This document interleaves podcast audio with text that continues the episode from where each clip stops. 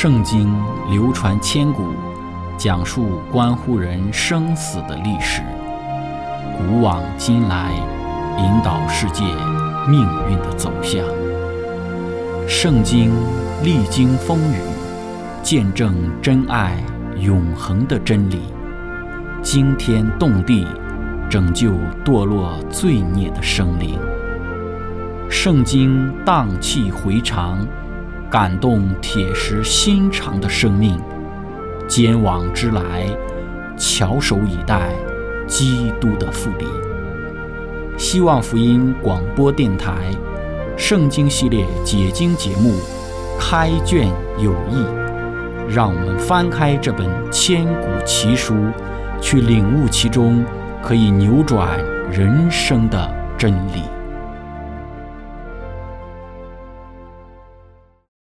亲爱的听众朋友，平安！欢迎您收听《圣经解经》节目《开卷有益》。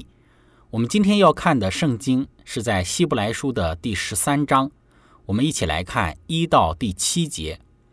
经上记着说：“你们务要长存弟兄相爱的心，不可忘记用爱心接待客旅，因为曾有接待客旅的，不知不觉就接待了天使。”你们要纪念被捆绑的人，好像与他们同受捆绑；也要纪念遭苦害的人，想到自己也在肉身之内。婚姻人人都当尊重，床也不可污秽，因为苟合行淫的人，上帝必要审判。你们存心不可贪爱钱财，要以自己所有的为足，因为主曾说：“我总不撇下你，也不丢弃你。”所以，我们可以放胆说：“主是帮助我的。”我必不惧怕，人能把我怎么样呢？从前引导你们传上帝之道给你们的人，你们要想念他们，效法他们的信心，留心看他们为人的结局。十八到十九节说：“请你们为我们祷告，因我们自觉良心无亏，愿意凡事按正道而行。我更求你们为我祷告，使我快些回到你们那里去。”亲爱的朋友，今天。我们要一起学习的主题是最后的劝勉。开始学习之前，我们一起聆听一首诗歌，是你。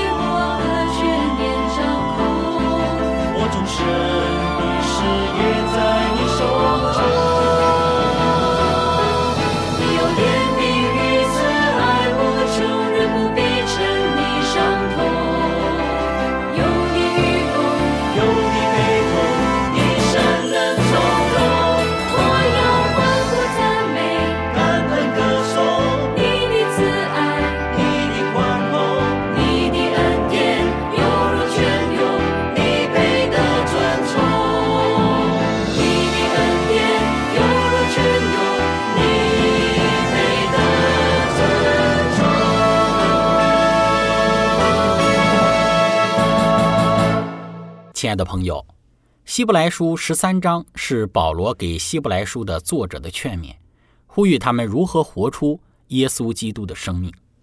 弟兄相爱是保罗的第一个重点。十三章中有六项的劝勉，解释了什么是弟兄相爱。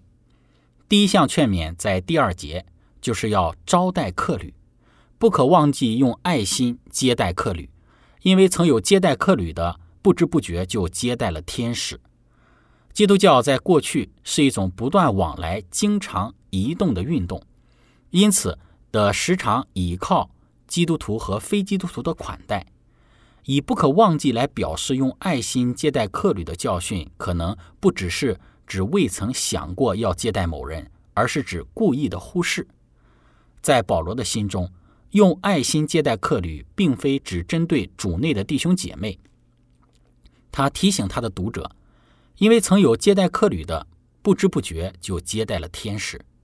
他所说的可能是指去拜访亚伯拉罕和撒拉的那三个人。接待客旅意味着与他们分享财物，与他们一同受苦。这正是耶稣为我们所做的。第二项的劝勉在第三节，就是去拜访监狱里的人。你们要纪念被捆绑的人，好像与他们同受捆绑。也要纪念遭苦害的人，想到自己也在肉身之内。对于这些被捆绑或者是下在监狱里的人，要长存弟兄相爱的心，不仅仅是表明要信徒在祷告之中纪念他们，也包括物质和情感上的支持。当时会有故意忽视被捆锁之人的危险，那些被捆锁下在监狱里的这些人。对他们提供物质和情感支持的人，等于就是与他们共同患难。在某种的意义上，他们是被捆锁之人的伙伴，结果使自己更容易遭受到世界的仇恨。保罗使用图像和语言来去劝勉读者要看顾这些被捆锁之人。首先，保罗唤起读者对过去被捆锁之弟兄的支持。他们已经成为那些公开受到这样苦难的人的同伴或者是伙伴。其次，“苦害”一词与摩西的例子相呼应。摩西选择了宁可和上帝的百姓同受苦害，也不愿暂时享受最终之乐。最后，将主旨集中在弟兄的爱。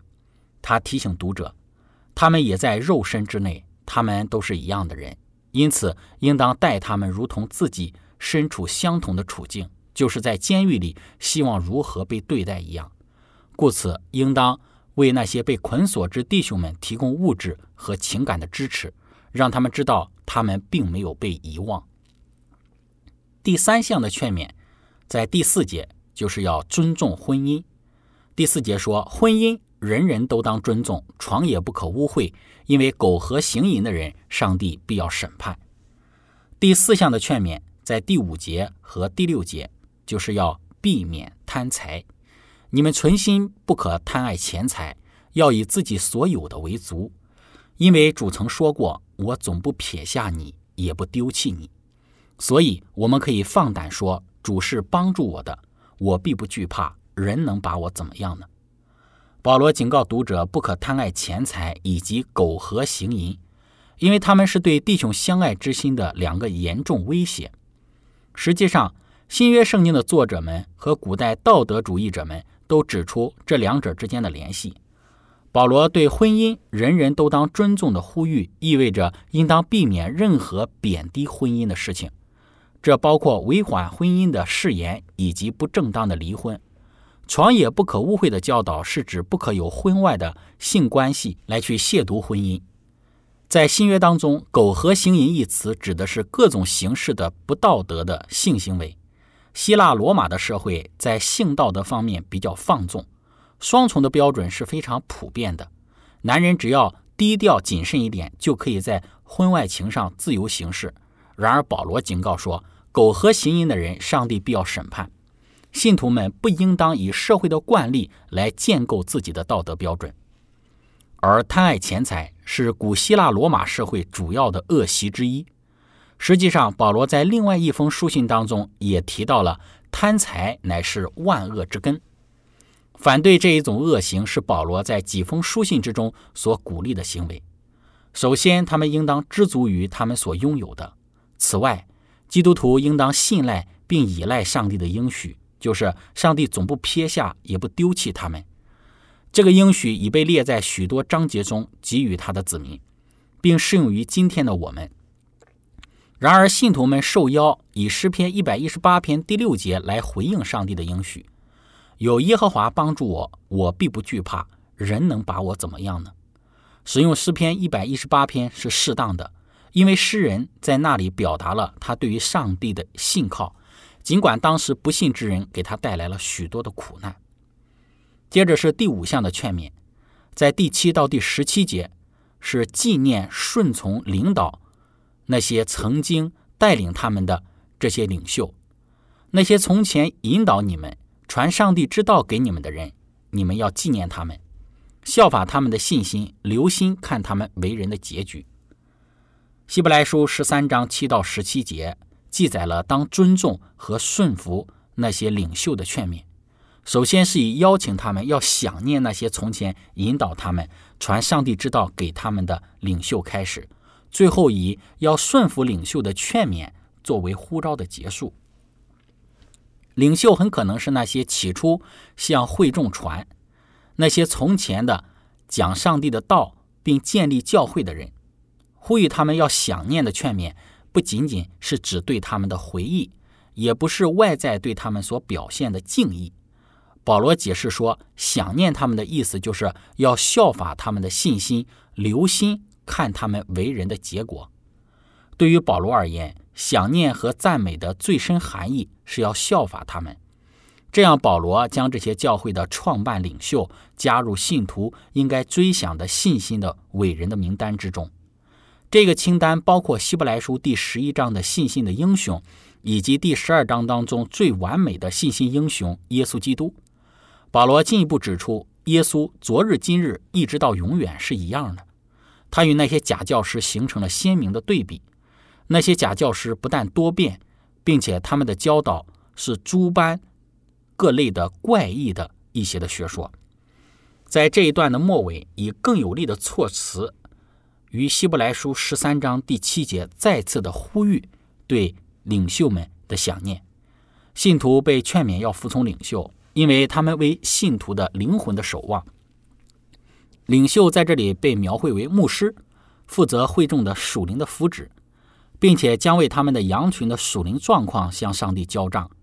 当然，这个想法也应当适用于我们所有的教会的领袖以及今天所有的教派。上下文还表示。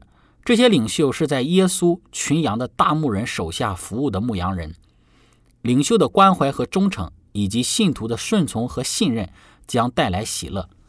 这可能意指领袖能够以喜乐的心态为教会服务，或是他们将喜乐的而不是哀伤的向上帝交账。最后一项的劝勉，第六项劝勉，在第十八到十九节，叫他们为作者本身祷告。圣经说：“请你们为我们祷告，因为我们自觉良心无亏，愿意凡事按正道而行。我更求你们为我祷告，使我快回到你们那里去。”在这个第六项的这个劝勉之中，保罗呢呼吁当时的这些希伯来书的读者为他们祷告。所以在这六项的劝勉之中，有趣的一点是在希伯来书的十三章九到第十节。你们不要被那诸般怪异的教训勾引了去，因为人心靠恩的坚固才是好的。并不是靠饮食。那在饮食上专心的，从来没有得着益处。我们有一祭坛，上面的祭物是那些在帐篷中供职的人不可同吃的。对于这一段的经文呢，有四种的方法来解释。首先，第一种的解释方法，有些人觉得这里的饮食是讲到的假道理，因为经文中有对比饮食与道理来对比。希伯来书的作者有这样的对比，所以有些学者就说到，作者是在讲到怪异的教训，而不是在讲吃的食物。第二种的解释的观点认为，保罗在这里说到食物的规律。我们晓得，在早期犹太人的生活有一些关于食物的一些的规则，不但讲到了洁净和不洁净的食物，因此呢，作者在这里没有讲到洁净与不洁净的食物的问题。作者是在讲其他的关于食物的教导，可能是关于进食。罗马书十三章当中也有相同的顾虑。基督徒本身是遵守洁净与不洁净的食物的条例的。彼得被邀请去吃不洁净的食物，彼得就说：“我不能这样子做。”在新约中，人们仍旧遵守关于食物洁净与不洁净的规则，尤其是那些给犹太人和外邦人都通用的律法，不吃血。在耶路撒冷的议会当中也讲到。信徒不应该吃含血的动物以及被勒死的牲畜，所以基督徒一直都是遵守洁净的规律的。我们也晓得，不是从以色列人的时候才有洁净与不洁净的动物的分别，是在洪水或者是之前就已经设立了这样的制度。所以人就认为这里讲到的是关于犹太人的洁净的食物的条例是不恰当的。第三种的解释观点是认为保罗将食物当作圣殿里。被献上的代表，因为希伯来书第十章，保罗已经用食物来表达这些被献上的这个食物。坛是主的桌子，所以这里可以看到，这里是在参考着那个坛。希伯来书十三章第九节，你们不要被那诸般的怪异的教训勾引了去，因为人心靠恩的坚固才是好的，并不是靠饮食。那在饮食上专心的，从来没有得着益处。接下来就说到。第十节，我们有一祭坛，上面的祭物是那些在帐篷中供职的人不可同吃的。这里可以看到献祭的食物与祭坛画上了连接。所以第九节，我个人觉得是作者是在告诉当时代的人不要再献祭了。接着第四种的观点呢，是第三种观点的一种扩展。当时代住在耶路撒冷以北的，他们有一些的纪念牺牲的一个圣餐。当他们吃这些餐的时候呢，他们相信他们是参与耶路撒冷的献祭。在威廉姆注释之中说到这一点，这些用餐被称为是献祭的餐或者是共用的餐。所以在他们用这个献祭的餐的时候呢，他们就是在参与圣殿里祭坛上的献祭。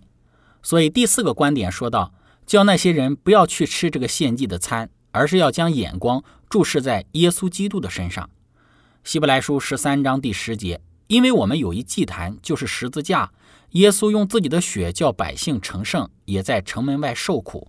这样，我们也当到营外去救了他去，忍受他所受的凌辱。我们要从这个习惯中出来，信靠耶稣。耶稣是我们的桌子，是我们的牺牲。耶稣是我们的餐点。亲爱的朋友，分享到这里，我们一起聆听一首诗歌《天路》。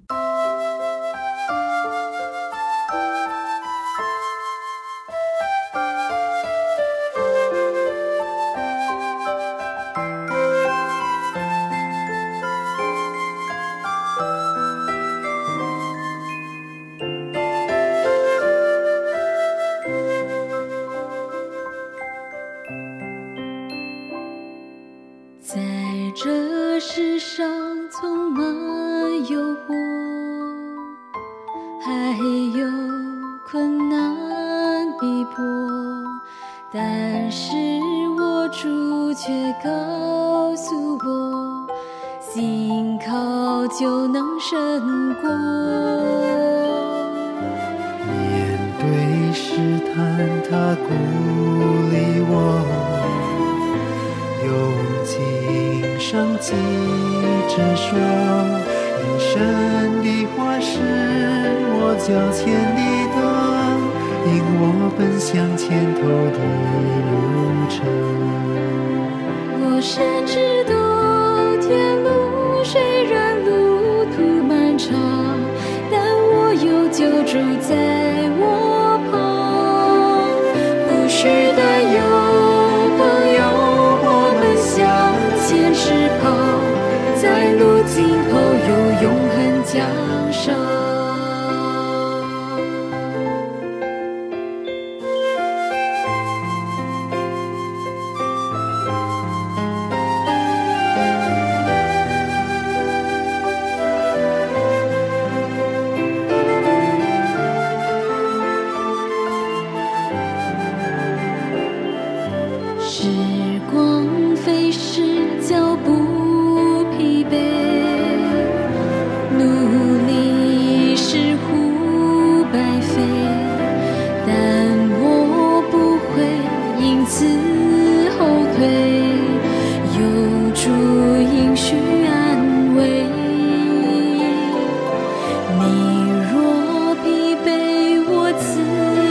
勇气。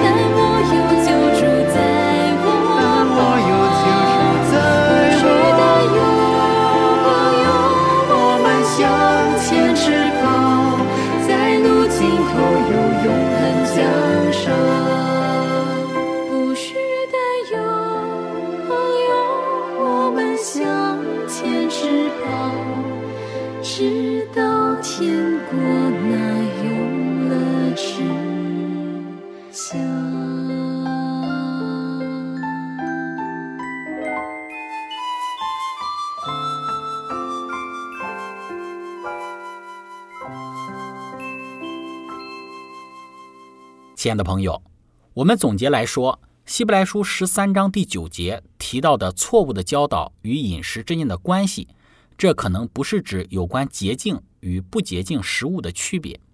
为什么？首先，在《希伯来书》当中，保罗似乎并不是指有关洁净与不洁净的食物的区别。我们从《使徒行传》第十五章当中可以知道，早期的基督教会已经确立信徒得救是本乎恩。以及应当遵守一些饮食上的规定，洁净与不洁净的食物的规条，以及其他圣经中的规定与恩典并无冲突。实际上，保罗认为新约已经将律法写在了信徒的心上，而他也非常清楚地表明，献祭以及圣所中的祭司的制度已经被更卓越的献祭和大祭司耶稣的工作所取代。其次，根据希伯来书十三章第九节上下文也表明，保罗不是在批评会众不要去吃某一些的食物，而是指他们想要借着这一种的方式来去获取救恩的做法，是保罗所批判的。保罗可能是在警告会众不要参与遵守某些犹太人的宗教节期和传统的饮食文化的仪式，他们将这些仪式或食物视为对献祭制度的延伸和庆祝。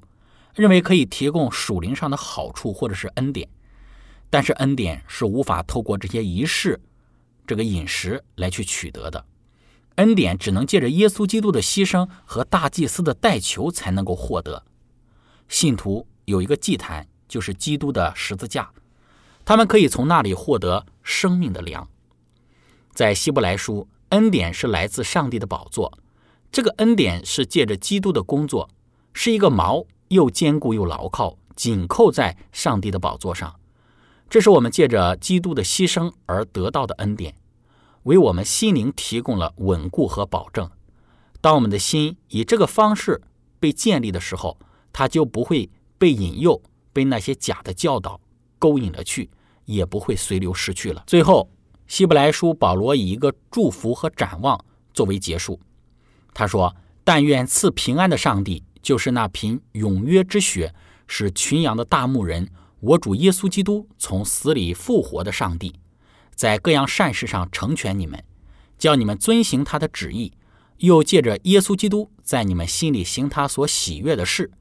愿荣耀归给他，直到永永远远。阿门。亲爱的朋友，希伯来书我们的分享就到这个地方。当我们看到整卷希伯来书所记载的内容的时候，我们看到几个重要的核心，耶稣的那几个身份与我们息息相关。首先，耶稣他是儿子的身份，借着耶稣他作为上帝的儿子，我们今天也都是上帝的儿子。再来，耶稣他是大祭司的身份，借着基督他大祭司的一个职分，我们可以今天坦然无惧的来到他的面前，得连续蒙恩惠，做随时的帮助。然后第三，强调耶稣基督他是大卫的王，他是登上这个王位的，执掌王权到永远的这位君王，因为基督是执掌的国度，是永恒的国度。基督是这个永恒国度的君王，所以我们也能够进入到这一个永恒的国度里。所以，基督他是我们灵魂的锚。愿我们能够更多的将我们的思想和焦点注视在希伯来书当中对于基督的这些不同身份的论述上。亲爱的朋友，今天我们的分享就到这里。最后，如果您想与我们有更多的互动，欢迎您写电子邮件给我们，我们的电邮地址是 z h i c h e n g at v o h c 点 c n。感谢您，愿上帝赐福您。我们下次节目再见。